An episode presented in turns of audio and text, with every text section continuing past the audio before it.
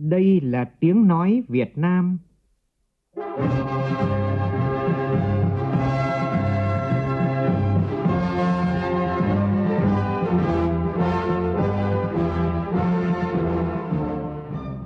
là tiếng nói Việt Nam, phát thanh từ Hà Nội, thủ đô nước Cộng hòa xã hội chủ nghĩa Việt Nam.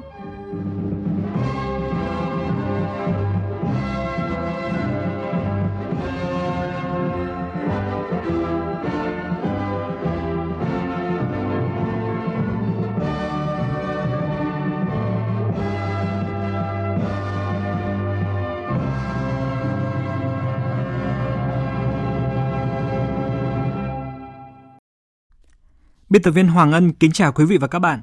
Mời quý vị cùng nghe chương trình Thời sự trưa của Đài tiếng nói Việt Nam với những nội dung chính sau đây.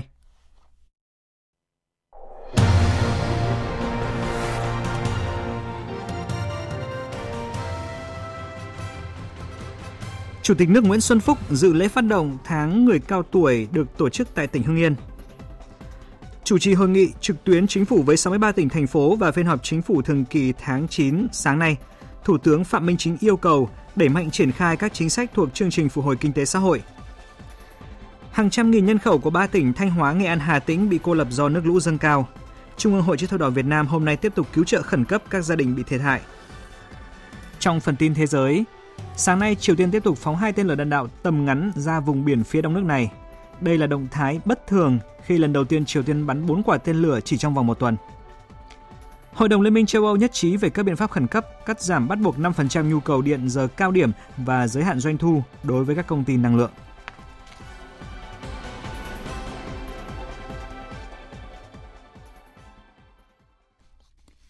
Bây giờ là nội dung chi tiết. Nhân dịp kỷ niệm 62 năm Quốc khánh Cộng hòa Síp, mùng 1 tháng 10 năm 1960, mùng 1 tháng 10 năm 2022, Hôm nay, Chủ tịch nước Nguyễn Xuân Phúc đã gửi điện mừng tới Tổng thống Cộng hòa Sip Nikos Anastasiades. Chủ tịch Quốc hội Vương Đình Huệ đã gửi điện mừng tới Chủ tịch Quốc hội Cộng hòa Sip Anita Demetrio. Cũng nhân dịp này, Bộ trưởng Ngoại giao Bùi Thanh Sơn đã gửi điện mừng tới Bộ trưởng Ngoại giao Sip Ioannis Kasulides. Nhân dịp bà Maria Luisa Berti và ông Manuel Chiavatta vừa nhậm chức Đại chấp chính Cộng hòa San Marino Hôm nay, Chủ tịch nước Nguyễn Xuân Phúc và Thủ tướng Chính phủ Phạm Minh Chính đã gửi điện chúc mừng. Sáng nay tại thành phố Hưng Yên, tỉnh Hưng Yên, Chủ tịch nước Nguyễn Xuân Phúc dự và phát biểu tại lễ phát động hưởng ứng tháng hành động vì người cao tuổi Việt Nam 2022, chương trình do Hội người cao tuổi Việt Nam tổ chức. Cùng dự có lãnh đạo một số ban bộ ngành trung ương và địa phương. Phát biểu tại buổi lễ, Chủ tịch nước Nguyễn Xuân Phúc nhấn mạnh cần tiếp tục quan tâm tạo điều kiện để người cao tuổi tiếp tục phát huy vai trò của mình trong sự nghiệp phát triển đất nước, tiếp tục là tấm gương sáng, là chỗ dựa tinh thần cho các thế hệ con cháu. Phóng viên Vũ Dũng đưa tin.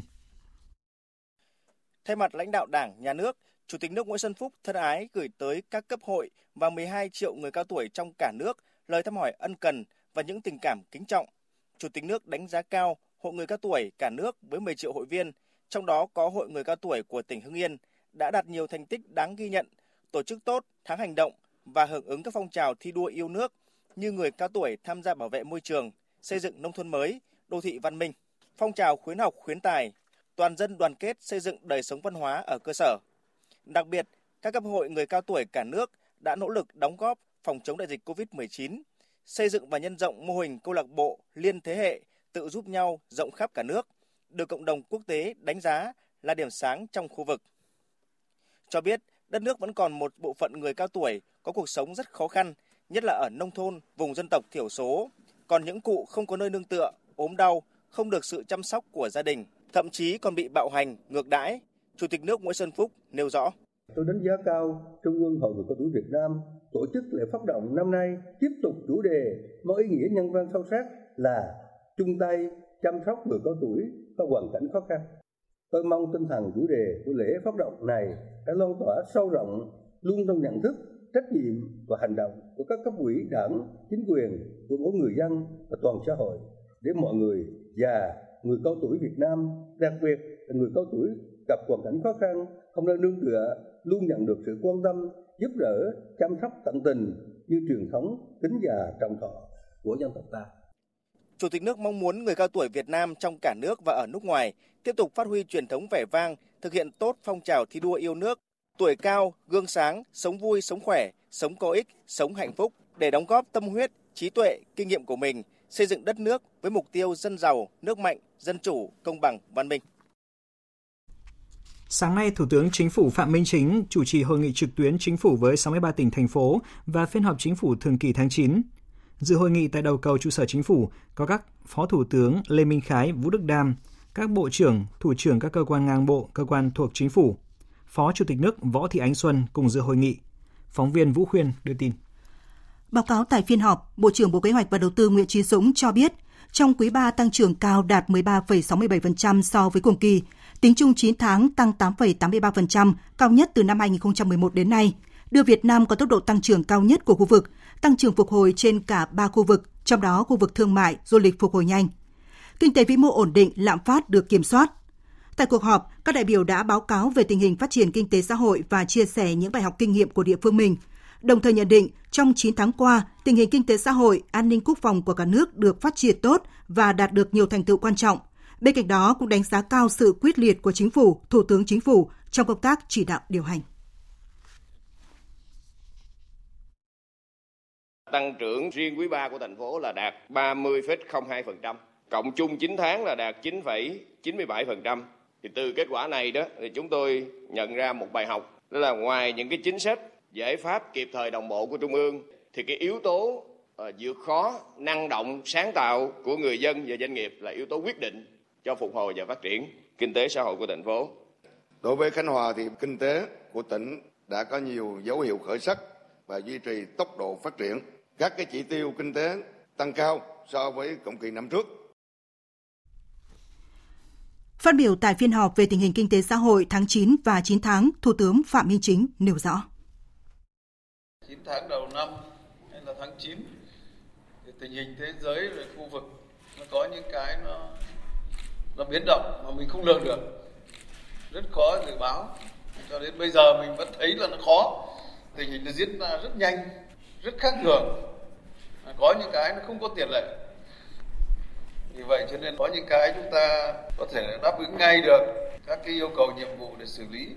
Nhưng mà còn có những cái chúng ta không lường hết được. Hay là ngay cả bão lũ cũng thế, nó cũng ờ, rất là bất thường.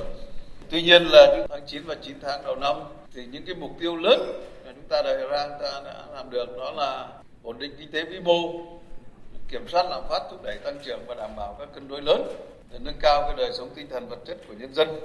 Chúng ta vẫn giữ được cái độc lập chủ quyền cái ổn định chính trị cái trật tự an toàn xã hội. Rồi cái ờ, đối ngoại được ờ, thúc đẩy tăng cường và nó phù hợp với cái tình hình quốc tế. Thủ tướng đặc biệt lưu ý, quý 4 có ý nghĩa quan trọng là thời gian nước rút để về đích.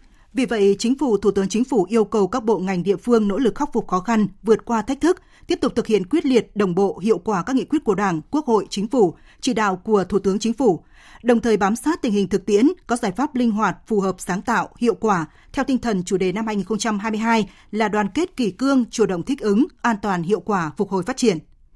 Về các nhiệm vụ giải pháp trọng tâm, Thủ tướng yêu cầu tiếp tục triển khai đồng bộ hiệu quả chương trình phòng chống dịch COVID-19, đẩy mạnh việc tiêm chủng vaccine, bảo đảm đủ thuốc, trang thiết bị y tế. Về chương trình phục hồi và phát triển kinh tế xã hội, khẩn trương hoàn thiện các văn bản hướng dẫn, đẩy mạnh triển khai các chính sách thuộc chương trình, nhất là hỗ trợ lãi suất 2% một năm, hỗ trợ tiền thuê nhà cho người lao động. Nhanh chóng hoàn thiện đề án huy động nguồn lực cho chương trình. Các bộ cơ quan địa phương khẩn trương phê duyệt quyết định đầu tư và chuẩn bị các điều kiện cần thiết để triển khai thực hiện – khẩn trương xây dựng, ban hành đầy đủ các văn bản hướng dẫn, đẩy nhanh phân bổ giao vốn, tăng cường hiệu quả phối hợp giữa các bộ ngành địa phương trong ba chương trình mục tiêu quốc gia. Sáng nay tại thị xã Trơn Thành, tỉnh Bình Phước đã diễn ra lễ công bố nghị quyết của Ủy ban Thường vụ Quốc hội về việc thành lập thị xã Trơn Thành và các phường thuộc thị xã Trơn Thành, tỉnh Bình Phước. Chủ tịch Quốc hội Vương Đình Huệ tham dự lễ công bố. Cùng dự buổi lễ có nguyên Chủ tịch nước Nguyễn Minh Chiết, Phó Thủ tướng Chính phủ Lê Văn Thành và lãnh đạo các ủy ban của Quốc hội, các bộ ngành. Tin của phóng viên Lê Tuyết. Sau gần 20 năm kể từ khi thành lập, Đảng bộ chính quyền, quân và dân huyện Trơn Thành không ngừng nỗ lực phấn đấu, đạt được những kết quả khá toàn diện, vươn lên trở thành một trung tâm kinh tế phát triển công nghiệp của tỉnh Bình Phước. Phát biểu tại buổi lễ, Chủ tịch Quốc hội Vương Đình Huệ đề nghị cần tập trung xây dựng Trơn Thành trở thành một đô thị xanh, đô thị thông minh, có bản sắc riêng với điểm nhấn của một đô thị trẻ năng động, khẳng định vai trò là trung tâm công nghiệp trọng điểm của tỉnh. Tập trung triển khai có hiệu quả các giải pháp nhằm nâng cao chất lượng đô thị, phát triển đô thị bền vững như xây dựng văn hóa và lối sống đô thị văn minh, hoàn thiện quy hoạch không gian văn hóa đô thị, đáp ứng nhu cầu sáng tạo và hưởng thụ của người dân, chú trọng tạo dựng nhiều không gian văn hóa công cộng, ưu tiên nguồn lực phát triển các dịch vụ xã hội cơ bản tại đô thị, nhất là dịch vụ giáo dục, y tế và chăm sóc sức khỏe, khuyến khích các đô thị xây dựng thương hiệu gắn với thúc đẩy phát triển kinh tế của đô thị, chú trọng phát triển nguồn nhân lực, nhất là nguồn nhân lực chất lượng cao tại các đô thị. Chủ tịch Quốc hội Vương Đình Huệ tin tưởng mong muốn Trơn Thành có khát vọng lớn tầm nhìn xa. Nhân dịp này, Chủ tịch Quốc hội đã thăm hỏi trao quà tặng bà mẹ Việt Nam anh hùng Nguyễn Thị Ngừng. Cũng trong sáng nay, Chủ tịch Quốc hội Vương Đình Huệ cùng đoàn công tác đã tới thăm nhà máy gỗ MDF Đông Quang, Trơn Thành, Bình Phước. Thưa quý vị, thưa các bạn, trong khuôn khổ Ngày hội Giao lưu Văn hóa, Thể thao và Du lịch vùng biên giới Việt Nam-Lào lần thứ ba, sáng nay tại quảng trường mùng 7 tháng 5, tỉnh Điện Biên đã diễn ra chuỗi các hoạt động bên lề. Đồng bào các dân tộc sinh sống dọc biên giới hai nước Việt Nam và Lào đã tay trong tay sôi nổi trong các hoạt động văn hóa thể thao, quảng bá du lịch để hướng tới một ngày hội thắm tình đoàn kết. Phản ánh của nhóm phóng viên cơ quan thường trú khu vực Tây Bắc. Chúng ta tìm đất mới, nơi nào hội tụ đủ điều kiện nước sạch, có không khí trong lành. Ngay từ sáng sớm nay, tại quảng trường mùng 7 tháng 5, thành phố Điện Biên Phủ đã sôi động với nhiều hoạt động. Tại không gian văn hóa, quảng bá các sản phẩm du lịch của 20 tỉnh dọc biên giới Việt Nam, Lào, các địa phương đã giới thiệu đến du khách những nét văn hóa đặc trưng của đồng bào các dân tộc và địa điểm du lịch nổi bật của địa phương mình. Anh Vũ Tiến Hoàng, cán bộ đến từ huyện Mường Nhé, tỉnh Điện Biên, chia sẻ, dù gặp nhiều khó khăn của một huyện vùng sâu, vùng xa của tỉnh Điện Biên, nhưng địa phương cũng được thiên nhiên ưu đãi với nhiều sản vật và nét văn hóa đặc trưng. Lợi thế đó đã góp phần cùng tỉnh tạo nên một Điện Biên phát triển với ngành du lịch đa dạng, đa sắc màu. Huyện Mường Nhé cũng mang đến các cái đặc sản của huyện và cũng à, rất là mong muốn quảng bá đến đông đảo bạn bè du khách trong ngoài tỉnh biết được đến Mường Nhé. Mình rất là mong muốn là tỉnh ngày càng phát huy hơn nữa, mở rộng các chương trình quảng bá phát triển du lịch để người dân Điện Biên được giới thiệu được quảng bá nhiều hơn đến du khách trong ngoài tỉnh và có thể là du khách quốc tế đến khám phá mảnh đất con người Điện Biên. Cũng như tỉnh Điện Biên, đoàn nghệ thuật tỉnh Quảng Nam mang đến ngày hội một không gian văn hóa vô cùng đặc sắc nhằm tái hiện lại các lễ hội đặc trưng của đồng bào cơ tu để giới thiệu với bạn bè trong và ngoài nước. Theo chị Arat Thúy Nga, đến từ đoàn Quảng Nam, cho biết, nổi bật trong các nghi thức lễ hội của người cơ tu là nghi thức cúng đất lập làng. Đây là nghi thức từ thời xa xưa, khi mới hình thành cuộc sống, người dân tìm đất để lập làng, để có thể định canh, định cư nơi ở mới. Thông qua cái nghi thức cúng đất lập làng thì à, đơn vị tỉnh Quảng Nam muốn mang đến cho cái à, du khách thập phương về cái à, cuộc sống đời xưa nguyên bản của người đồng bào dân tộc khi mà mới bắt đầu hình thành cuộc sống và để cho quảng bá về du lịch văn hóa vùng miền đặc biệt là người đồng bào dân tộc cơ tu ở tỉnh Quảng Nam À, và cũng hy vọng rằng nghi thức này sẽ nổi bật trong ngày hội để à, quảng bá và đồng thời là để mọi người biết đến tới Quảng Nam. Ngày hội giao lưu văn hóa, thể thao và du lịch vùng biên giới Việt Nam Lào lần thứ ba tại tỉnh Điện Biên năm 2022 với chủ đề Thắm tỉnh hữu nghị, hướng tới tương lai do Bộ Văn hóa, Thể thao và Du lịch phối hợp với Ủy ban nhân dân tỉnh Điện Biên tổ chức đang diễn ra với nhiều hoạt động đặc sắc.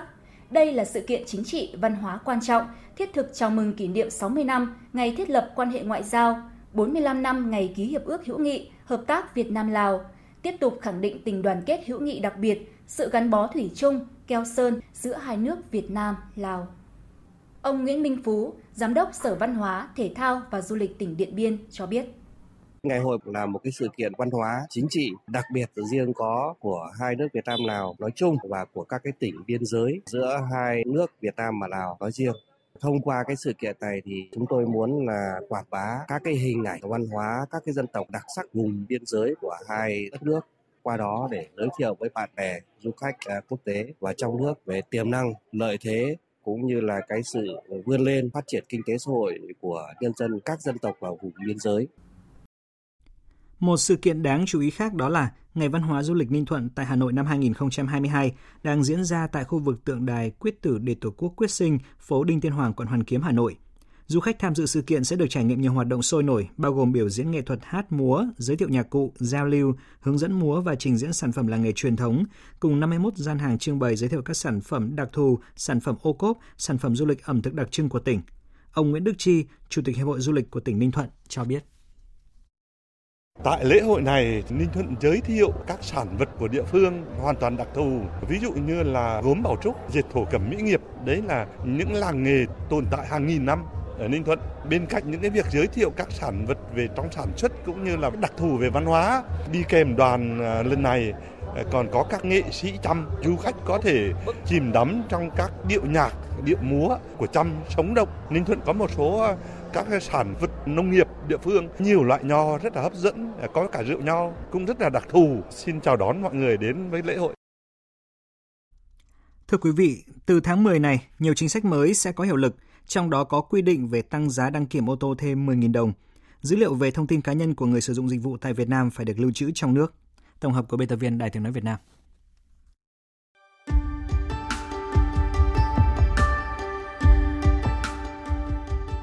Nghị định số 53 năm 2022 có hiệu lực từ ngày 1 tháng 10, quy định việc hệ thống thông tin đang được sử dụng vào mục đích xâm phạm an ninh quốc gia, trật tự an toàn xã hội sẽ bị đình chỉ, tạm đình chỉ hoặc yêu cầu ngừng hoạt động của hệ thống thông tin, thu hồi tên miền.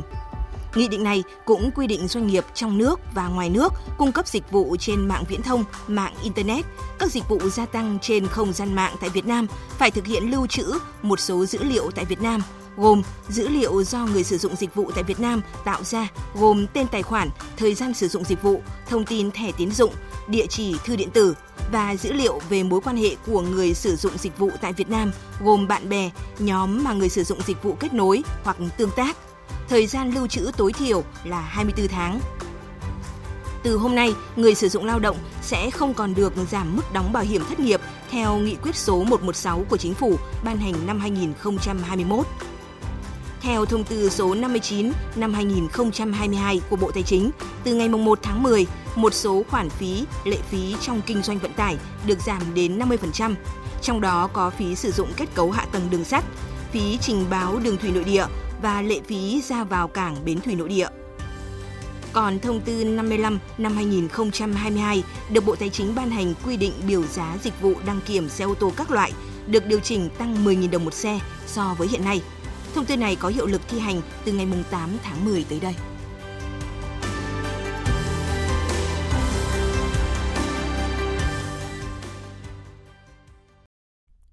Thưa quý vị, trong 9 tháng qua, các khu công nghiệp của tỉnh Vĩnh Phúc đã thu hút được 31 dự án đầu tư trong và ngoài nước với tổng số vốn đầu tư đăng ký là hơn 161 triệu đô la Mỹ và gần 2.200 tỷ đồng.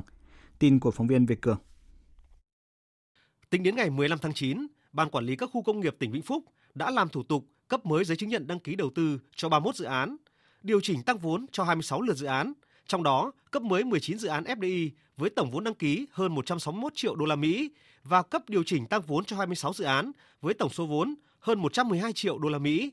Tổng vốn đầu tư đăng ký mới và tăng thêm trong 9 tháng qua là hơn 273 triệu đô la Mỹ, đạt 91% kế hoạch năm nay. Số dự án đầu tư còn hiệu lực trong các khu công nghiệp của tỉnh Vĩnh Phúc là 440 dự án, gồm 94 dự án đầu tư trong nước, DDI, với tổng vốn đầu tư hơn 24.000 tỷ đồng và 346 dự án FDI với tổng vốn đầu tư là hơn 5,6 tỷ đô la Mỹ.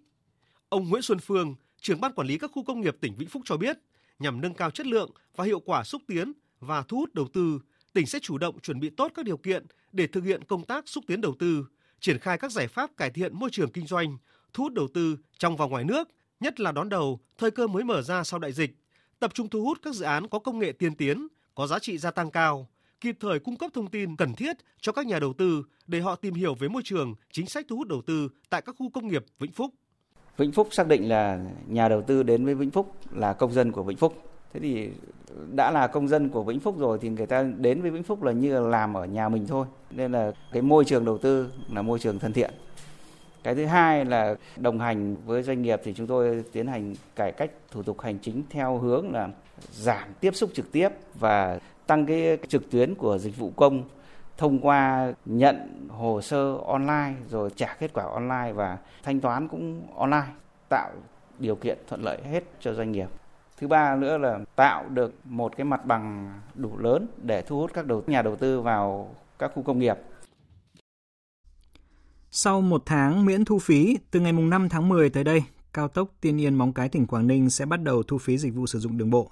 Cao tốc có 4 trạm thu phí, trong đó có 2 trạm đầu cuối tuyến và 2 trạm tại các nút giao Đầm Hà, Hải Hà với tổng số là 28 cửa. 100% các cửa đều được trang bị hệ thống thu phí tự động. Cao tốc Tiên Yên Móng Cái là đoạn cuối cùng của chuỗi cao tốc dọc tỉnh Quảng Ninh dài 176 km kết nối với cao tốc Lào Cai, Hà Nội, Hải Phòng, Hạ Long Vân Đồn, tạo thành tuyến cao tốc dài nhất Việt Nam gần 600 cây số, góp phần giảm cự ly, rút ngắn thời gian đi lại giữa các địa phương. Trong khuôn khổ Diễn đàn Thanh niên khởi nghiệp quốc gia 2022, sáng nay Trung ương Đoàn Thanh niên Cộng sản Hồ Chí Minh, Trung ương Hội Liên hiệp Thanh niên Việt Nam phối hợp với các đơn vị tổ chức hai diễn đàn chuyên sâu, cơ chế chính sách đặc thù để tạo bứt phá cho đổi mới sáng tạo và khởi nghiệp Việt Nam và phát triển hệ sinh thái khởi nghiệp sáng tạo Việt Nam linh hoạt, thích ứng bối cảnh mới. Tin của phóng viên Phương Thoa. Tại diễn đàn cơ chế chính sách đặc thù để tạo sự bứt phá cho đổi mới sáng tạo và khởi nghiệp Việt Nam, các đại biểu tập trung thảo luận về cơ chế chính sách để thu hút các nguồn vốn đầu tư từ nước ngoài cũng như khu vực tư nhân trong nước cho đổi mới sáng tạo và khởi nghiệp, các quỹ đầu tư, đề cập một số vướng mắc tồn tại của nghị quyết 38 của chính phủ về giới hạn số lượng nhà đầu tư hiện nay, giới hạn về hoạt động được thực hiện đầu tư và kiến nghị cần mở rộng nội dung cho vay. Ông Thẩm Trung Hiếu, chuyên gia quỹ đầu tư mạo hiểm Thinh John Venture cho rằng các doanh nghiệp đổi mới sáng tạo thì thường rất khó tiếp cận các nguồn vốn vay truyền thống vì bản chất chưa chứng minh được hoạt động kinh doanh cũng như chưa có các tài sản bảo đảm. Thứ hai, nếu như doanh nghiệp khởi nghiệp sáng tạo chuyển sang để sử dụng các hình thức tín dụng khác từ các nguồn vốn khác thì phải chịu lãi suất tương đối cao. Vì vậy chúng tôi có đề xuất ở đây là bổ sung cái hoạt động cấp khoản vay này cho các doanh nghiệp đổi mới sáng tạo vào trong cái phạm vi hoạt động của quỹ đầu tư khởi nghiệp sáng tạo là có thể thực hiện thêm cả hoạt động cho vay bên cạnh là hoạt động thực hiện đầu tư và bên cạnh đó thì cũng nên có những ưu đãi riêng với các nội dung về cung cấp khoản vay này để giúp hạ chi phí vay cho doanh nghiệp. Các đại biểu đề xuất các cơ quan quản lý nhà nước xem xét nghiên cứu kinh nghiệm của một số quốc gia phát triển về việc đẩy mạnh đầu tư cho hoạt động đổi mới sáng tạo và khởi nghiệp. Cũng trong sáng nay, diễn ra diễn đàn với chủ đề Phát triển hệ sinh thái khởi nghiệp sáng tạo Việt Nam linh hoạt thích ứng bối cảnh mới. Theo các đại biểu, để thúc đẩy hệ sinh thái khởi nghiệp sáng tạo, cần phát triển nguồn nhân lực trẻ thích ứng với khởi nghiệp trong nền kinh tế số. Anh Bùi Văn Hoàng, Giám đốc Hợp tác xã Dịch vụ Sản xuất Chế biến Nông lâm nghiệp Hợp Hòa tỉnh Tuyên Quang đề xuất Tôi đã áp dụng cái công nghệ số, chuyển đổi số vào trong cái quy trình sản xuất và bán hàng của mình rất nhiều. Thế tuy nhiên là việc tiếp cận của chúng tôi vẫn còn rất hạn chế bởi vì là chúng tôi đều phải tự mình tìm tòi để mà mình phát triển. Tôi cũng ờ, rất là mong muốn Trung ương đoàn cũng như là tỉnh đoàn thì có hỗ trợ xây dựng lên những khóa tập huấn dành cho thanh niên khởi nghiệp về công nghệ số, chuyển đổi số và tiếp cận vào cái thị trường thương mại điện tử một cách nó bài bản. Chiều nay sẽ diễn ra phiên chính thức Diễn đàn Thanh niên khởi nghiệp quốc gia năm 2022 có chủ đề Thanh niên khởi nghiệp cùng đất nước phục hồi và phát triển sau đại dịch với sự tham gia đối thoại của đại diện nhiều bộ ngành trung ương. Chuyển sang một thông tin đáng chú ý trong à, lĩnh vực giáo dục. Theo thông tin từ Bộ Giáo dục và Đào tạo, kết thúc thời gian xác nhận nhập học trên hệ thống tính đến 17 giờ chiều qua, có hơn 463.000 thí sinh hoàn thành xác nhận nhập học trực tuyến trên hệ thống, đạt hơn 81% so với số thí sinh trúng tuyển. Về tình hình thiên tai, thưa quý vị, mưa lũ kéo dài nhiều ngày qua kết hợp với xả lũ ở Hồ Yên Mỹ đã khiến cho 172 hộ dân với 750 nhân khẩu ở xã Tượng Sơn, huyện Nông Cống của tỉnh Thanh Hóa bị cô lập. Còn tại Hà Tĩnh, đến thời điểm này, mưa lũ đã làm gần 1.700 hộ dân ở Hà Tĩnh bị ngập và nhiều khu dân cư bị cô lập. Tình hình ngập lụt tại các huyện Đức Thọ, Nghi Xuân, Hương Sơn, Vũ Quang, Hương Khê vẫn đang diễn biến phức tạp. Mưa lũ cũng làm nhiều tuyến đường giao thông liên xã liên thôn bị ngập nước, gây khó khăn và nguy hiểm cho người và phương tiện qua lại. Trong đó, tuyến quốc lộ 1 qua xã Xuân Lam, huyện Nghi Xuân vẫn đang bị ngập từ đoạn km 475 400 cho tới km 478 với độ sâu từ 50 cho đến 70 cm. Lực lượng chức năng đã phải phân luồng giao thông với phía Bắc tại điểm giao đường tránh thị xã Hồng Lĩnh và phía Nam tại nút giao quốc lộ 8. Đến thời điểm này tại Nghệ An ghi nhận có khoảng 17.000 nhà dân bị ngập do mưa lũ. Những năm gần đây tình trạng ngập lụt xảy ra ngày một nặng hơn, thiệt hại lớn hơn. Đáng nói là có những vùng sơn địa cũng bị ngập triền miên. Ghi nhận của phóng viên Sĩ Đức. Qua cái lũ kinh hoàng nhất từ khi mốn bị dừ, chưa từng thấy. Nước thì dâng lên ờ, lên lanh mà dừ rạc xuống thì chậm. Mần rầm rầm rầm rầm mà chuyển mà khi nó mưa to nữa điển người đến cứu tưởng cũng cũng nỏ kịp Mực nước so năm 2021 là, là kỷ lục từ năm 1978 đến năm 2021 là đạt kỷ lục. Năm nay thì lại lại vượt kỷ lục hơn. Nước chủ đang rất là nhanh nên là không kịp trở tay. Là mất mát rất là lớn về ờ, vật nuôi, các gia cầm. Mưa với cường độ mạnh kéo dài dẫn đến ngập lụt. Quy luật là vậy, nhưng vì sao mấy năm gần đây lũ tràn về xứ Nghệ với cường độ mạnh và liên tiếp như vậy? Ông Lê Văn Thế, một người dân ở Quỳnh Liêu, Nghệ An vẫn còn nhớ rõ trận lũ lịch sử năm 2021 khi so sánh với trận lũ năm nay. Nhưng năm nay đó, ngập rất nhanh, lũ rất nhanh. Do hạ dưới hà nguồn dưới cái sông tiêu chậm và nước ở dưới hà lưu thì dâng lên. Rồi là cái tuyển là cả cái cổng âm ở qua cả cái nông giang đấy, dòng chảy là hạn chế. Đáng nói hơn là chỉ sau một ngày, số nhà bị ngập ở Nghệ An đã tăng gấp 2,5 lần, từ 8.000 lên 17.000 nhà dân. Nhiều nơi ngập sâu và bán kính vùng ngập cũng trở nên rộng lớn. Mưa lớn kéo dài dẫn đến lũ là bình thường, nhưng mưa giảm, lũ vẫn dâng cao là điều cần phải quan tâm. Chưa kể ở Nghệ An hai năm nay, nhiều vùng vốn được xem là sơn địa vẫn ngập như thường. Đó là rốn lũ Quỳnh Lâm ở Quỳnh Liêu, và hơn nữa là huyện miền núi Thanh Trương. Vùng đất vốn dĩ nghe đến lũ là lạ lẫm. Vậy mà mấy năm gần đây, người dân dần quen với cuộc sống chạy lũ, sống chung với lũ. Xây dựng thủy điện, rừng bị tác động hay dòng chảy thay đổi, tắc dòng, đều có lý khi nói về nguyên nhân gây lụt ở những huyện vùng cao như là Thanh Trương. Dẫn chứng là thủy điện Bản Vẽ được xây dựng, tái định cư người dân vùng ảnh hưởng, khiến Thanh Trương mất đi nhiều diện tích rừng. Ông Trịnh Huy Nhã, Chủ tịch Ủy ban nhân dân huyện Thanh Trương cho rằng cho nên những nắm ở gần đấy là nước khí mưa nước nó đổ về rất nhanh. Mà đó đơn giản là do rừng là nó bị giảm cái diện tích rừng không rừng đông nguồn đấy. Cho nên là những cái vùng tên này trước đấy là như có cái, cái, cái lù lụt lớn như này. Và thứ hai nữa là công đồng thời với cái việc mưa to thì các cái nhà máy thủy điện họ bắt buộc họ phải xả lũ. Thuyền đúng quy trình thông báo thứ nhưng mà nước sống nước đất to ở hà nguồn to thường nguồn đi xả lũ nữa thì làm cho cái mức nước nó lại tăng cao tăng nhanh. Nữa là bây giờ thời tiết nó cực đoan nó mưa với cái lượng mưa kinh khủng. Thời điểm đó trên địa bàn thanh trương là 400 mm ba 400 Trung ương Hội chữ thập đỏ Việt Nam vừa quyết định cứu trợ khẩn cấp các gia đình bị thiệt hại do mưa lũ tại hai tỉnh Nghệ An và Hà Tĩnh, tiền và hàng trị giá 330 triệu đồng. Cụ thể hỗ trợ tỉnh Nghệ An 100 triệu đồng và 200 thùng hàng gia đình, tỉnh Hà Tĩnh 50 triệu đồng và 100 thùng hàng gia đình. Các hộ gia đình được nhận hỗ trợ là các gia đình có người bị thương, nhà bị sập, nhà hư hỏng, thiệt hại nặng về lúa, hoa màu và sinh kế. Ưu tiên những hộ gia đình có hoàn cảnh khó khăn, hộ có người khuyết tật, người già cô đơn, phụ nữ là chủ hộ hoặc là nuôi con nhỏ dưới 5 tuổi. Ngày mai, đoàn công tác của Trung ương Hội chữ thập đỏ Việt Nam sẽ có mặt tại hai tỉnh Nghệ An và Hà Tĩnh thăm hỏi, động viên và cứu trợ trực tiếp bà con vùng lũ. Thưa quý vị, như phóng viên Đài tiếng nói Việt Nam vừa phản ánh, mưa lớn xảy ra ở các địa phương miền Trung đã khiến cho nhiều nơi bị ngập lụt, nhiều nhà rơi vào cảnh mất trắng vì nước lũ cuốn trôi tài sản và gia súc gia cầm.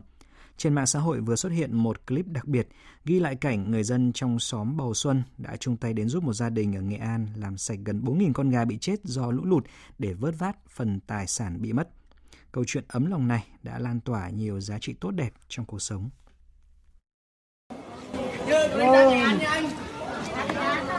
Tiền của trong Bầu Xuân này. Các thanh niên của giáo sư đang cao lên hỗ trợ của anh em này, toàn dân này. Tức là ở đây chỉ một nửa số lượng người thôi. Trang trại gà của gia đình anh Nguyễn Đức Thế sinh năm 1982, trú tại xóm Bầu Xuân, xã Diễn Đoài, huyện Diễn Châu, có gần 4.000 con gà bị chết do nước lũ. Hơn 5 năm làm nghề chăn nuôi, anh Thế nghĩ nước lũ sẽ như mọi năm mấp mé đến chân gà rồi rút.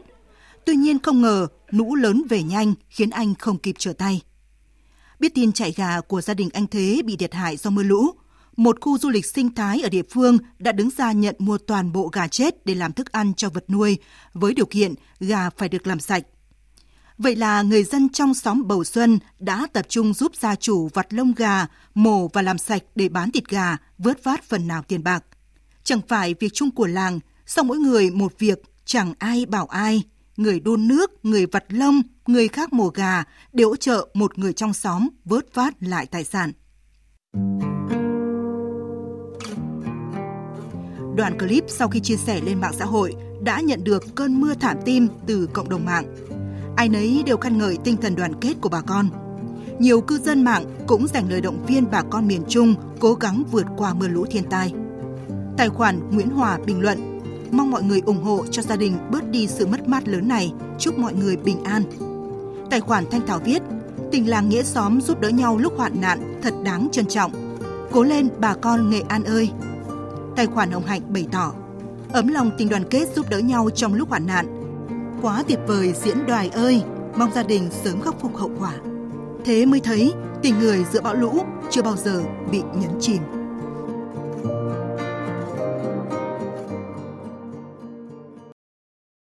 Thưa quý vị, sau ít phút nữa chúng ta sẽ đến với phần tin thế giới. Còn bây giờ chúng tôi xin gửi đến quý vị những thông tin về tình hình thời tiết.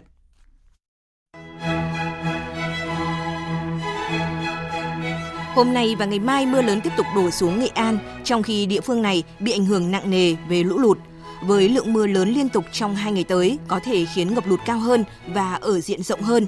Lũ trên sông Cả ở Nghệ An, sông La ở Hà Tĩnh đạt đỉnh. Riêng các sông ở Thanh Hóa khả năng lũ vẫn lên quanh mức báo động 1. Để đảm bảo an toàn, bà con không đến gần các hồ đập đang xả lũ, không vớt củi, đánh cá, đi ngang các ngầm tràn có lũ. Còn thời tiết ở Bắc Bộ đang bị chi phối bởi một đợt không khí lạnh có cường độ yếu. Trong khoảng ngày mùng 3 và mùng 4 tháng 10, không khí lạnh có khả năng được tăng cường trở lại. Sau đó có khả năng tăng cường thêm vào khoảng ngày mùng 7 và mùng 8 tháng 10. Dự báo các đợt không khí lạnh ở thời điểm này chưa gây rét, chủ yếu gây mưa rông cho các tỉnh miền Bắc và miền Trung.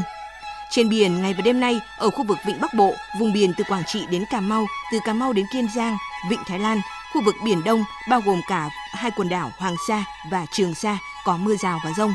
Trong mưa rông có khả năng xảy ra lốc xoáy và gió giật mạnh cấp 6, cấp 7.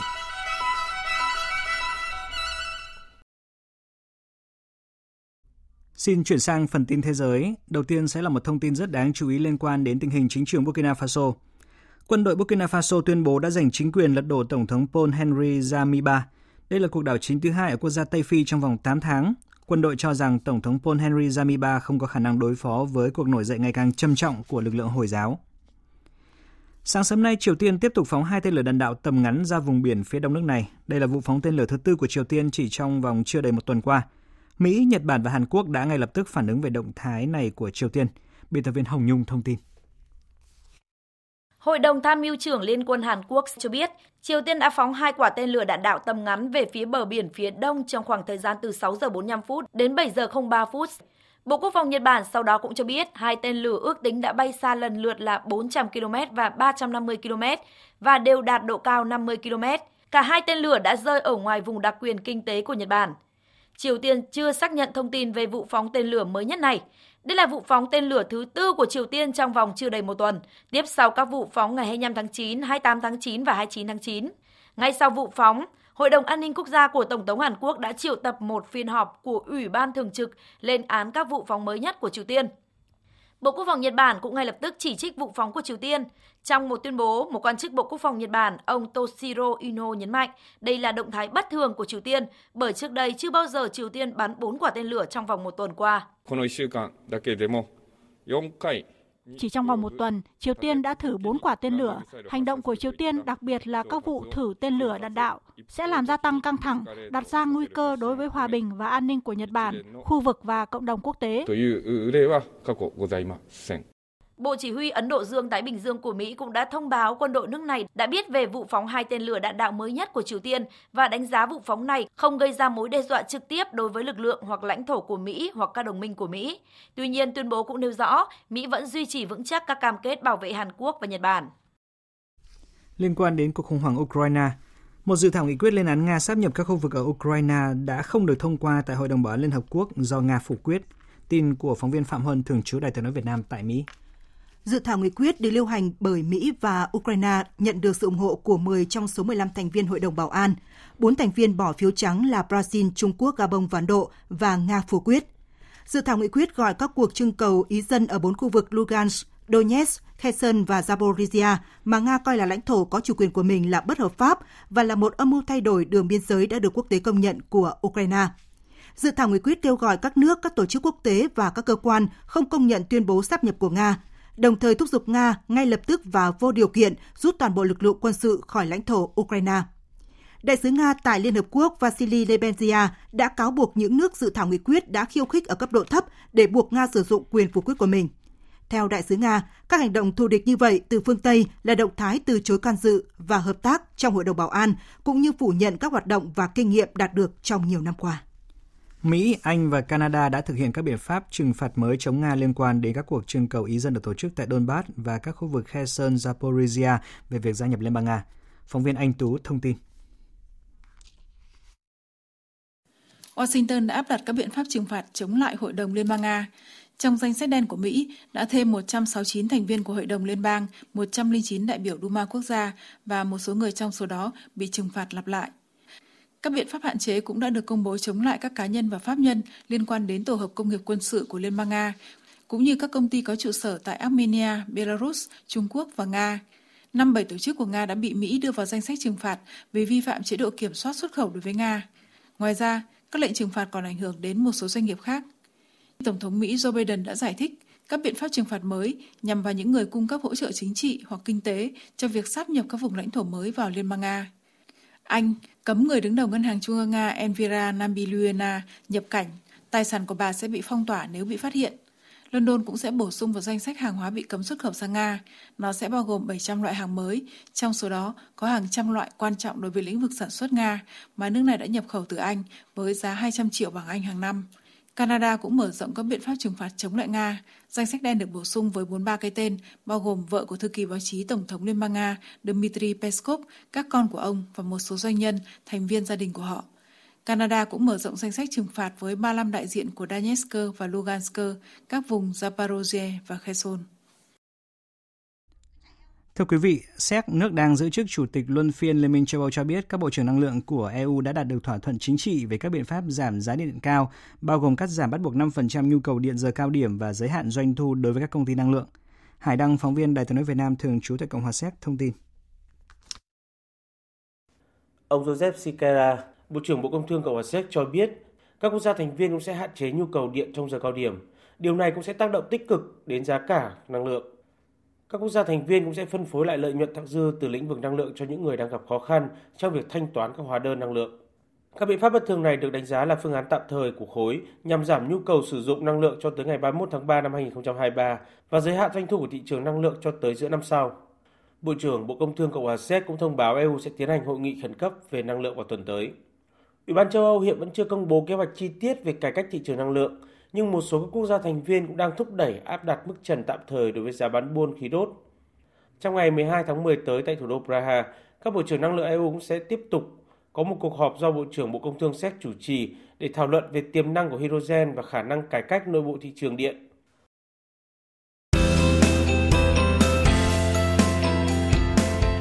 Không để ai bị bỏ lại phía sau.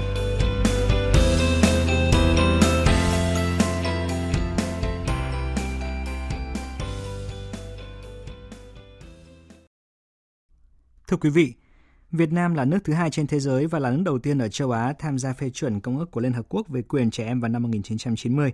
Trong hơn 3 thập kỷ qua, những cam kết chính trị cũng như là sự lãnh đạo mạnh mẽ của nhà nước Việt Nam trong việc thực hiện quyền trẻ em đã giúp cải thiện cuộc sống hàng triệu trẻ em trên khắp mọi miền đất nước. Ngày càng có nhiều trẻ em được pháp luật bảo vệ, được sống, được chăm sóc sức khỏe, được học tập và được ưu tiên hưởng chính sách phúc lợi. Tuy nhiên, trẻ em cũng đang gặp những mối nguy hiểm mới bên cạnh những thách thức vốn đang tồn tại khiến nhiều em không được hưởng tuổi thơ một cách trọn vẹn. Trong chuyên mục Không để ai bị bỏ lại phía sau hôm nay, phóng viên Hà Nam có bài viết Việt Nam nỗ lực chăm lo cho cuộc sống của trẻ em. Mời quý vị và các bạn cùng nghe. Nhưng bây giờ cô sẽ hướng dẫn lại dương cắt cho đẹp. Với những đứa trẻ bình thường, để học được cách làm một bông hoa vải thật không dễ dàng. Vậy mà nhiều em nhỏ tự kỷ đến với Trung tâm Giáo dục và Đào tạo hướng nghiệp nghề SIT lại có thể làm được những bông hoa cúc, hoa hồng, hoa lan đa sắc màu nhờ sự kiên trì dạy dỗ của các thầy cô giáo nơi đây. Cô giáo dạy cho con làm cái gì nhỉ? Dạy làm bông hoa tặng cho mẹ và cả cho bố, cả cho em gái con nữa. Nếu mà mình tự làm một bông hoa tặng cho bố mẹ thì bố mẹ sẽ cảm thấy như nào? Con làm được bông hoa đẹp thì bố mẹ sẽ cảm thấy rất vui và rất thích.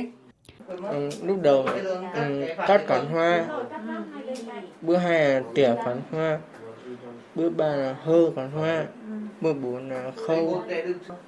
Nếu như mà bán bông hoa này mà được tiền thì con sẽ làm gì? Tiết kiệm. À tiết kiệm. Bây giờ con mong có thích điều gì?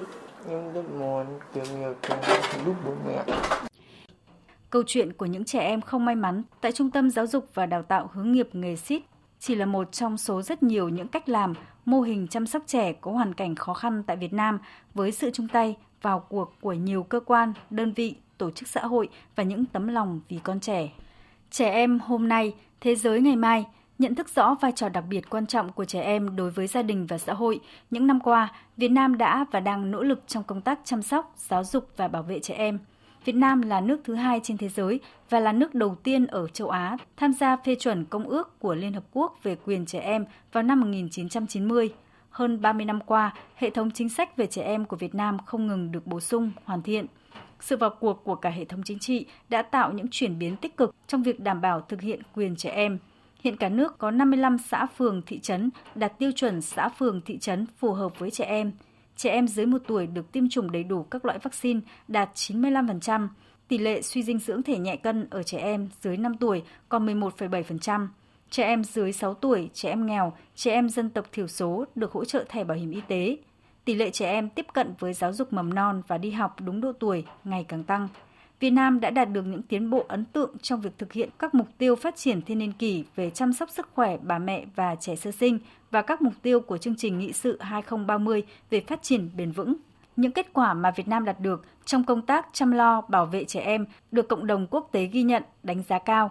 Bà Lê Hồng Loan, trưởng chương trình bảo vệ trẻ em, Quỹ Nhi đồng Liên Hợp Quốc tại Việt Nam và bà Brahati Black, chuyên gia cao cấp của Tổ chức Lao động Quốc tế khu vực châu Á Thái Bình Dương tại Việt Nam đánh giá. Hệ thống bảo vệ trẻ em trong những năm vừa qua thì cũng đã có nhiều những cái nỗ lực trong việc là củng cố hình thành được các ủy ban trẻ em ở cấp xã cấp huyện rồi hình thành cái nhóm công tác liên ngành ở cấp xã. Phần lớn các xã đã cử được người làm công tác bảo vệ trẻ em và chúng ta cũng có cái mạng lưới cộng tác viên về vấn đề bảo vệ trẻ em. Thì đây là những cái nỗ lực rất là tốt. I think Vietnam is extremely committed Việt Nam là một quốc gia rất nỗ lực thực hiện cam kết trong công tác hướng tới việc xóa bỏ lao động trẻ em. Trong Liên minh 8.7 thì Việt Nam là một trong những quốc gia đầu tiên rất nhiệt tình và gần như trở thành quốc gia tiên phong. Điều này có ý nghĩa vô cùng quan trọng trong khu vực cũng như trên toàn thế giới. Việt Nam đã giữ một vai trò dẫn dắt trong quá trình này, hướng tới xóa bỏ lao động trẻ em tại khu vực và trên toàn cầu. Rất nhiều các quốc gia đang quan sát và học tập Việt Nam trong việc xây dựng kế hoạch chiến lược giảm thiểu và um, xóa bỏ lao động trẻ em. Tuy nhiên, cùng những kết quả đạt được trong việc chăm lo cuộc sống cho trẻ em, những thay đổi trên toàn cầu cùng sự phát triển của công nghệ số, biến đổi của môi trường, di cư ồ ạt mang lại nhiều cơ hội nhưng cũng đặt trẻ em vào những mối nguy hiểm mới. Bên cạnh những thách thức vốn có đang tồn tại, vẫn còn nhiều trẻ em không được hưởng tuổi thơ một cách trọn vẹn. Cứ năm trẻ em Việt Nam lại có một trẻ em nghèo, hầu hết các em không được thực hiện hai trong số các quyền cơ bản về giáo dục, y tế, dinh dưỡng, nhà ở, hòa nhập xã hội, nước sạch và vệ sinh. Mỗi giờ trôi qua lại có một trẻ em tử vong do tai nạn thương tích, chủ yếu là do đuối nước và tai nạn giao thông. Tỷ lệ trẻ em khuyết tật càng học cao càng giảm. Đặc biệt, tình trạng xâm hại, bạo lực trẻ em diễn ra ở hầu hết các tỉnh thành phố trong cả nước.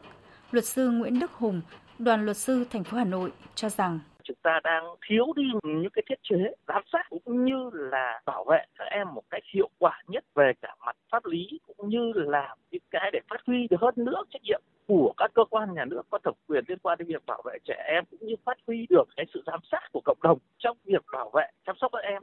Do đó thì theo tôi thì chúng ta cần phải tăng cường cái sự giám sát rồi giúp đỡ, chăm sóc cho trẻ em, đặc biệt là trẻ em trong những gia đình mà có những cái hoàn cảnh đồng thời chúng ta cũng phải tuyên truyền, giáo dục, nâng cao nhận thức trong cộng đồng để chính cộng đồng sẽ trở thành tai mắt để có thể kịp thời phát hiện và ngăn chặn những cái hành vi vi phạm, xâm phạm đến các quyền của trẻ em.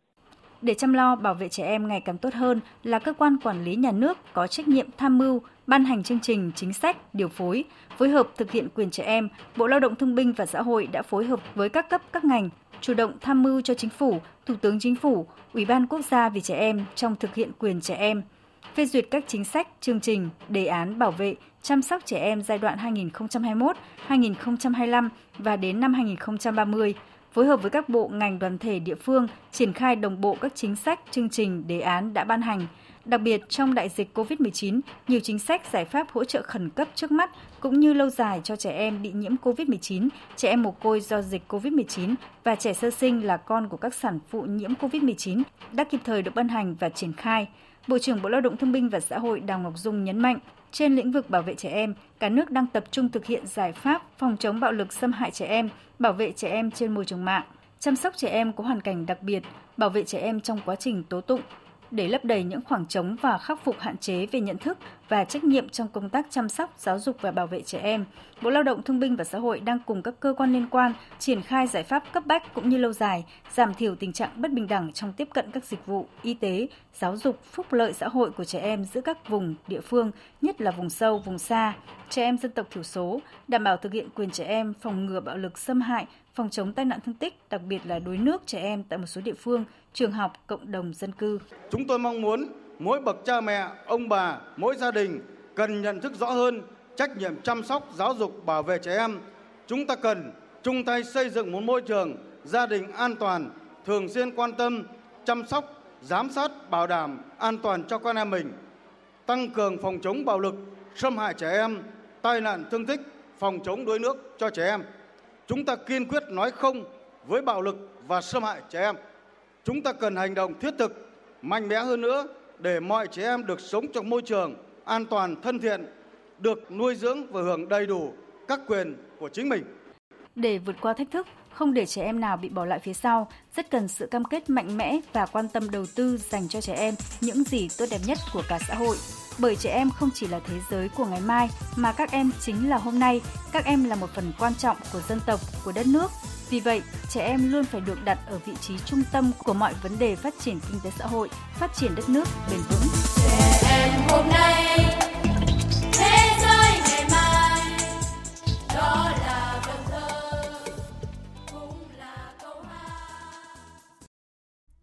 Phần tiếp theo của chương trình Thời sự trưa nay, biên tập viên Đài tiếng nói Việt Nam sẽ điểm những sự kiện vấn đề đáng chú ý trong tuần qua những phát ngôn và con số ấn tượng.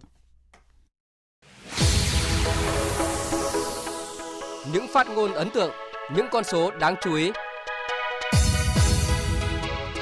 Có tiền mà không giải ngân được là có lỗi với nhân dân. Thủ tướng Phạm Minh Chính nhấn mạnh điều này tại hội nghị trực tuyến toàn quốc về đẩy mạnh giải ngân vốn đầu tư công. Trong 9 tháng qua, tốc độ giải ngân vốn đầu tư công còn chậm, mới đạt 46,7%, chưa có nhiều chuyển biến tích cực. 17 bộ địa phương xin trả lại hơn 6.800 tỷ đồng vốn đầu tư công – Thủ tướng yêu cầu làm rõ trách nhiệm để chậm trễ giải ngân vốn đầu tư công tại các bộ ngành, cơ quan địa phương. Bởi theo Thủ tướng, trách nhiệm với quê hương đất nước, với nhân dân được thể hiện qua những việc làm cụ thể. Không để có tiền mà không tiêu được. Nếu để có tiền mà không giải ngân được là có lỗi với nhân dân. Công tác giám sát phải vì mục tiêu kiến tạo phát triển. Đây là nhấn mạnh của Chủ tịch Quốc hội Vương Đình Huệ tại hội nghị triển khai chương trình giám sát năm 2023 của Quốc hội Hội nghị đồng thời được kết nối trực tuyến tới 49 điểm cầu trong cả nước. Chú trọng nội dung phòng chống tham nhũng tiêu cực, lãng phí, xác định đây là nhiệm vụ thường xuyên, quan trọng và được tiến hành toàn diện, công khai, có trọng tâm trọng điểm, tập trung vào các lĩnh vực dễ phát sinh tiêu cực. Chủ tịch Quốc hội khẳng định đổi mới nâng cao chất lượng hoạt động giám sát nhằm góp phần nâng cao chất lượng, hiệu lực hiệu quả của bộ máy nhà nước. Ai bị bắt đều có len keng tinh tinh cả, Chủ tịch Ủy ban nhân dân thành phố Hà Nội Trần Sĩ Thanh đã chia sẻ điều này khi cùng đoàn đại biểu Quốc hội thành phố Hà Nội tiếp xúc cử tri huyện Sóc Sơn trước kỳ họp thứ tư Hội đồng nhân dân thành phố Hà Nội. Chủ tịch Ủy ban nhân dân thành phố Hà Nội Trần Sĩ Thanh mong các lãnh đạo quận huyện sở ngành phải quyết tâm quyết liệt làm việc, làm việc chung phải sốt sắng như làm việc nhà mình. Theo ông Thanh, khó vẫn phải làm, quyết tâm làm và làm phải trong sạch. Bởi theo Chủ tịch Ủy ban nhân dân thành phố Hà Nội, nếu cán bộ không có mặc cả, không đòi hỏi hoa hồng thì thái độ xử lý sẽ khác. Chuyển sang một số vấn đề đáng chú ý khác.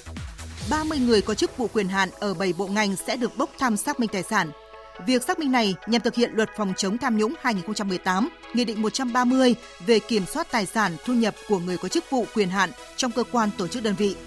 Hai nội dung mà cơ quan thanh tra sẽ tập trung xác minh là tính trung thực rõ ràng, đầy đủ của bản kê khai và tính trung thực trong bản giải trình về nguồn gốc của tài sản thu nhập tăng thêm.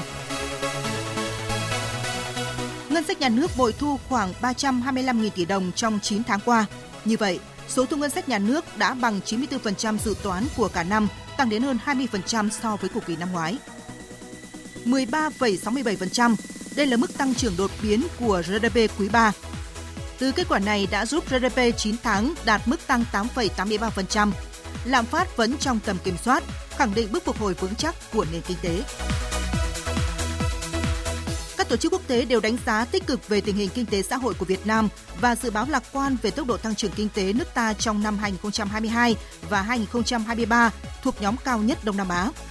Ngân hàng Thế giới dự báo tổng sản phẩm quốc nội của Việt Nam sẽ tăng đáng kể từ 2,6% năm 2021 lên 7,5% năm 2022, đồng thời lạm phát được giữ ở mức ổn định là 3,8%.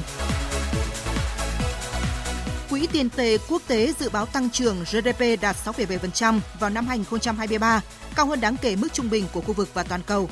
Trong khi đó, Nikkei đánh giá chỉ số phục hồi COVID-19 của Việt Nam đứng thứ hai thế giới, tăng 12 bậc.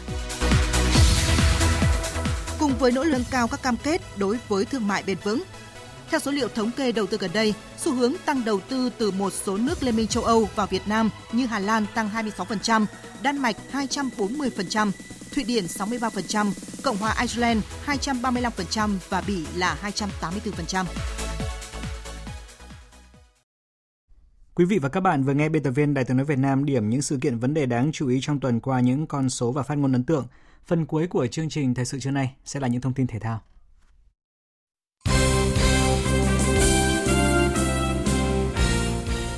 Thưa quý vị và các bạn, chiều tối nay vòng 17 V-League 2022 tiếp tục với 4 cặp đấu. Bình Định sau khi mất ngôi nhì bảng và tay Hải Phòng sẽ tới làm khách của Thanh Hóa. Hồng Lĩnh Hà Tĩnh thi đấu với Nam Định trên sân Thiên Trường. Sông Lam Nghệ An gặp Viettel và trong trận đấu muộn, Hà Nội tiếp BKMX Bình Dương tại sân Hàng Đẫy. Cách đây 4 vòng đấu, Hà Nội FC đã thắng đậm 3-0 ngay trên sân Bình Dương ở trận đấu lượt đi giữa hai đội.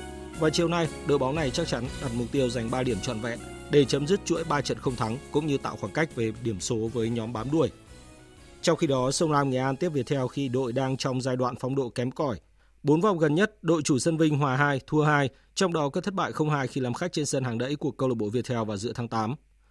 Trước đó vào chiều qua trên sân thống nhất, câu lạc bộ Thành phố Hồ Chí Minh để thua Sài Gòn FC 0-2 sau các pha dứt điểm của Matteo và Onsen tụt xuống vị trí cuối bảng với 2 điểm ít hơn so với đối thủ cùng thành phố. Cũng ở lượt đấu này, Hải Phòng thu hòa Hóa Gia Lai một đều tại sân Lạch Tray. Kết quả này giúp Hải Phòng tạm vươn lên chiếm ngôi nhì bảng nhờ hơn Bình Định một điểm. Tại vòng chung kết Futsal châu Á 2022 đang diễn ra tại Kuwait, tuyển Việt Nam có chiến thắng 3-1 trước Ả Rập Xê Út ở lượt đấu thứ hai diễn ra tối qua. Phát biểu sau trận đấu, nhà cầm quân người Argentina bày tỏ sự hài lòng với các học trò ở trận đấu này. Ở trận đấu trước đó, đội tuyển Ả Rập Xê Út đã thắng Nhật Bản với hai bàn bằng chiến thuật power play. Nhưng trận đấu này, chúng tôi đã ghi hai bàn khi họ chơi power play. Đó là điều tôi hài lòng nhất với các cầu thủ của mình. Họ đã thi đấu tập trung để giành chiến thắng. Với chiến thắng này, tuyển Futsal Việt Nam chiếm ngôi đầu bảng D với 6 điểm sau hai trận toàn thắng trước khi gặp tuyển Nhật Bản ở lượt đấu cuối vào ngày mai. Đội trưởng Trần Văn Vũ chia sẻ. Chìa khóa của chiến thắng ngày hôm nay đó chính là cường độ thi đấu cũng như là cái đấu pháp mà ban luyện đã đặt ra cho toàn đội chúng tôi và các anh em cầu thủ đã hoàn thành cái nhiệm vụ mà ban luyện đã đề, đề ra. Ở trận đấu diễn ra trước đó, tuyển Nhật Bản giành chiến thắng đậm 6-0 trước Hàn Quốc để có trong tay 3 điểm đầu tiên cùng vị trí thứ ba ở bảng đấu này. Hai tay vợt nữ hàng đầu Việt Nam là Vũ Thị Trang và Nguyễn Thùy Linh sẽ gặp nhau ở trận bán kết giải cầu lông quốc tế Việt Nam mở rộng. Tại tứ kết, Nguyễn Thùy Linh vượt qua hạt giống số 4 Hattawan Ruseli người Indonesia hiện đứng thứ 52 thế giới với tỷ số các xét là 17-21, 21-14 và 21-19. Kết quả thắng chung cuộc 2-1 đưa Thùy Linh vào trận bán kết gặp Vũ Thị Trang, người đã vượt qua hạt giống số 1 người Nhật Bản Aya Ohori với các tỷ số 21-19 và 21-14. Đây là cặp đấu đáng chú ý bậc nhất của cầu lông Việt Nam giữa hai tay vợt nữ đã thay nhau dẫn đầu trong những năm qua. Tay vợt nữ Việt Nam còn lại góp mặt tại vòng bán kết giải cầu lông quốc tế Việt Nam mở rộng là Trần Thị Phương Thúy, người thắng Kisuna Senvadurai của Malaysia hạt giống số 5 tại giải với tỷ số 21-19, 21-7. Trong khi Vũ Thị Anh Thư để thua một vận động viên người Malaysia khác là Gonjin Wei sau 3 set có tỷ số lần lượt 21-9, 10-21 và 7-21. Novak Djokovic giành quyền vào bán kết giải quần vợt Tel Aviv sau chiến thắng 2-0 trước đối thủ Vasek Posipin. Trận bán kết còn lại của giải Tel Aviv mở rộng sẽ là màn so tài giữa Marin Cilic và Constant Lestien. Dự báo thời tiết Tin dự báo thời tiết chiều và đêm nay, phía Tây Bắc Bộ nhiều mây có mưa rào và rông rải rác, cục bộ có mưa to, nhiệt độ từ 21 đến 30 độ. Phía Đông Bắc Bộ nhiều mây có mưa rào và rông rải rác, cục bộ có mưa to. Riêng khu vực đồng bằng ven biển và Trung Du có mưa vừa mưa to, có nơi mưa rất to và rông, nhiệt độ từ 22 đến 29 độ. Khu vực từ Thanh Hóa đến Thừa Thiên Huế nhiều mây, phía Bắc có mưa vừa, mưa to, có nơi mưa rất to và rông. Phía Nam có mưa rào và rông vài nơi, nhiệt độ từ 23 đến 29 độ, phía Nam cao nhất từ 29 đến 32 độ. Khu vực từ Đà Nẵng đến Bình Thuận có mưa rào và rông vài nơi, riêng chiều tối và tối cục bộ có mưa to, nhiệt độ từ 24 đến 33 độ. Tây Nguyên có mưa rào và rông vài nơi, riêng chiều tối và tối cục bộ có mưa to, nhiệt độ từ 20 đến 30 độ. Nam Bộ có mưa rào và rông vài nơi, riêng chiều tối và tối cục bộ có mưa to, nhiệt độ từ 23 đến 32 độ. Khu vực Hà Nội nhiều mây, có lúc có mưa rào và rông, cục bộ có mưa to, nhiệt độ từ 24 đến 28 độ. Tiếp theo là dự báo thời tiết biển. Vịnh Bắc Bộ và vùng biển từ Quảng Trị đến Quảng Ngãi, từ Bình Định đến Ninh Thuận có mưa rào và rông rải rác. Trong mưa rông có khả năng xảy ra lốc xoáy và gió giật mạnh cấp 6, cấp 7. Tầm nhìn xa trên 10 km, giảm xuống từ 4 đến 10 km trong mưa. Gió Đông Nam đến Nam cấp 3, cấp 4. Vùng biển từ Bình Thuận đến Cà Mau, khu vực Nam Biển Đông và khu vực quần đảo Trường Sa thuộc tỉnh Khánh Hòa có mưa rào và rông rải rác. Trong mưa rông có khả năng xảy ra lốc xoáy và gió giật mạnh cấp 6, cấp 7. Tầm nhìn xa trên 10 km, giảm xuống từ 4 đến 10 km trong mưa, gió nhẹ. Vùng biển từ Cà Mau đến Kiên Giang và Vịnh Thái Lan có mưa rào và rông rải rác, tầm nhìn xa trên 10 km, giảm xuống từ 4 đến 10 km trong mưa, gió Tây Nam đến Tây cấp 3, cấp 4. Khu vực Bắc và giữa Biển Đông và khu vực quần đảo Hoàng Sa thuộc thành phố Đà Nẵng có mưa rào và rông rải rác, tầm nhìn xa trên 10 km, giảm xuống từ 4 đến 10 km trong mưa, gió Đông Nam đến Đông cấp 3, cấp 4. Vừa rồi là những thông tin thời tiết, bây giờ chúng tôi tóm lược những tin chính đã phát trong chương trình.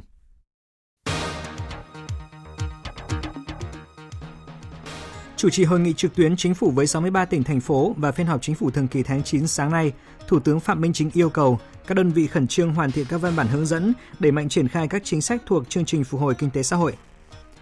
Sáng nay, Triều Tiên tiếp tục phóng hai tên lửa đạn đạo tầm ngắn ra vùng biển phía đông nước này. Đây là động thái bất thường khi lần đầu tiên Triều Tiên bắn 4 quả tên lửa chỉ trong vòng một tuần.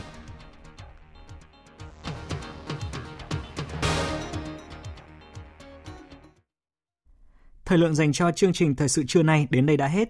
Chương trình do biên tập viên Hoàng Ân, Thu Hằng, Nguyễn Hằng biên soạn và thực hiện với sự tham gia của kỹ thuật viên Hồng Thanh, chịu trách nhiệm nội dung Nguyễn Vũ Duy. Xin kính chào tạm biệt và hẹn gặp lại quý vị trong những chương trình sau.